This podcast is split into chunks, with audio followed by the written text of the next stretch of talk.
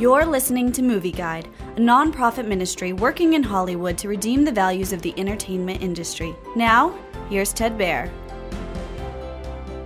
The Starling follows the grief of two parents, Lily and Jack Maynard, after their daughter's death to sudden infant death syndrome. Lily works at the local grocery store while Jack lives at a rehab facility after a suicide attempt following their daughter's death.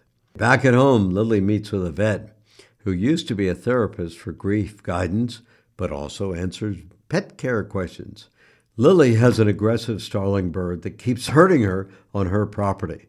Eventually, Jack and Lily must assess their lives and decide how to move forward. The Starling will be hard for parents to watch because it deals with the loss of a child. However, it beautifully honors the grieving process and shows good overcoming hardship. The Starling has a strong Christian moral worldview. Pastoral care and church are seen as good things, especially in the light of loss. Positively, too, Scripture is read on TV, and the movie stresses themes of friendship, taking care of others and animals, and reconciliation. However, Movie Guide advises extreme caution because of slightly excessive foul language in The Starling.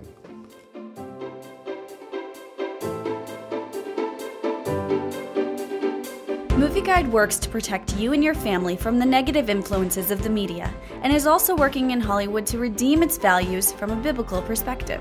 For the latest Movie Guide reviews and articles, go to movieguide.org or download the app to your Apple or Android device. You can also subscribe to the Movie Guide podcast on iTunes. Support Movie Guide's mission to transform the culture by redeeming the media.